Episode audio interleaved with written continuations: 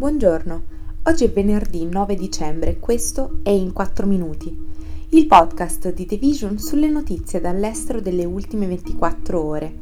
Questo episodio è presentato da Basement Café by Lavazza per la prima stagione delle Masterclass, lo spin-off dedicato agli approfondimenti di grandi ospiti provenienti da diversi ambiti, che dal mondo giornalistico a quello editoriale, dalla musica all'attualità, parleranno delle loro passioni.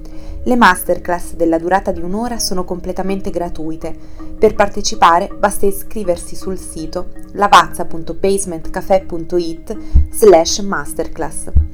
Oggi parleremo dell'Indonesia, in cui fare sesso fuori dal matrimonio sarà reato, dell'Unione Europea che chiede l'invio di generatori a supporto in Ucraina e dei ribelli che hanno ucciso centinaia di persone nella Repubblica Democratica del Congo. Il Parlamento indonesiano ha votato all'unanimità a favore di una legge che mette al bando il sesso al di fuori del matrimonio.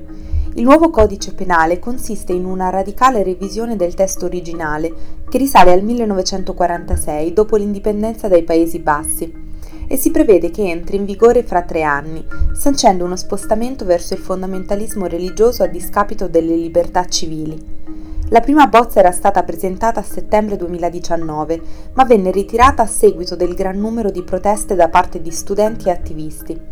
Per chi commette adulterio, il nuovo codice prevede una pena pari a un anno di reclusione, ma il testo introduce anche altri reati morali, come il divieto di insultare il presidente, per cui si rischiano fino a tre anni di carcere, e l'impossibilità per le coppie non sposate di vivere insieme e avere rapporti sessuali una mossa che secondo i critici prosegue l'enorme battuta d'arresto per i diritti nel paese musulmano più popoloso del mondo.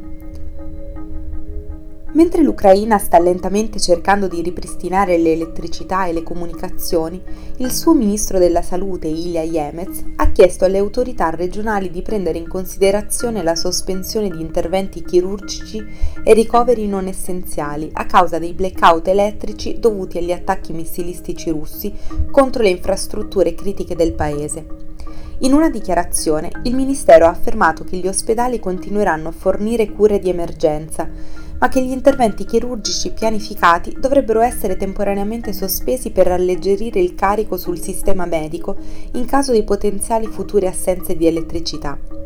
Da settimane infatti missili lanciati da Mosca stanno colpendo le infrastrutture energetiche ucraine, lasciando i cittadini al buio e al freddo, spesso senza anche la possibilità di accedere all'acqua, nel tentativo di paralizzare diverse città. Per contribuire a garantire che le città siano in grado di gestire al meglio la loro vita quotidiana, la Presidente del Parlamento europeo Roberta Mezzola e Dario Nardella, sindaco di Firenze e presidente di Eurocities, la rete delle oltre 200 città più grandi d'Europa, hanno lanciato l'iniziativa Generatori di Speranza, per invitare i grandi centri urbani europei a inviare ai cittadini ucraini generatori di corrente e trasformatori, così da rifornire l'energia a ospedali, impianti di approvvigionamento idrico, centri di soccorso, rifugi, antenne telefoniche e altro ancora. Il Parlamento e l'Unione Europea hanno dimostrato una notevole solidarietà con l'Ucraina sul fronte umanitario, militare e finanziario. Ora hanno bisogno di sostegno concreto per superare l'inverno, ha aggiunto la Presidente Mezzola. Quasi 300 persone sono state uccise quando i ribelli hanno attaccato gli abitanti di un villaggio nella Repubblica Democratica del Congo la scorsa settimana, aumentando il bilancio delle vittime da una precedente stima di 50, mentre si intensificavano i combattimenti nell'est del paese. Il governo ha attribuito la responsabilità della strage di Kishishe, nella provincia del nord Kivu, al gruppo ribelle M23, che ha negato invece la responsabilità degli attacchi. Il gruppo M23 è composto in gran parte da Tutsi congolesi, un gruppo etnico presente in tutta la regione dei Grandi Laghi, secondo l'International Crisis Group, con sede a Bruxelles. La ribellione è stata a lungo sopita, ma è riemersa l'anno scorso per minacciare il governo congolese di Kinshasa.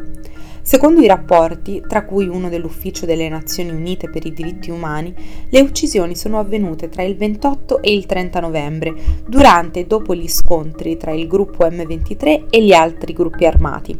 Il presunto massacro è avvenuto meno di una settimana dopo che i leader africani hanno concordato un cessate il fuoco immediato nella parte orientale della Repubblica Democratica del Congo, rilasciando una dichiarazione congiunta dopo i colloqui nella capitale dell'Angola, Luanda.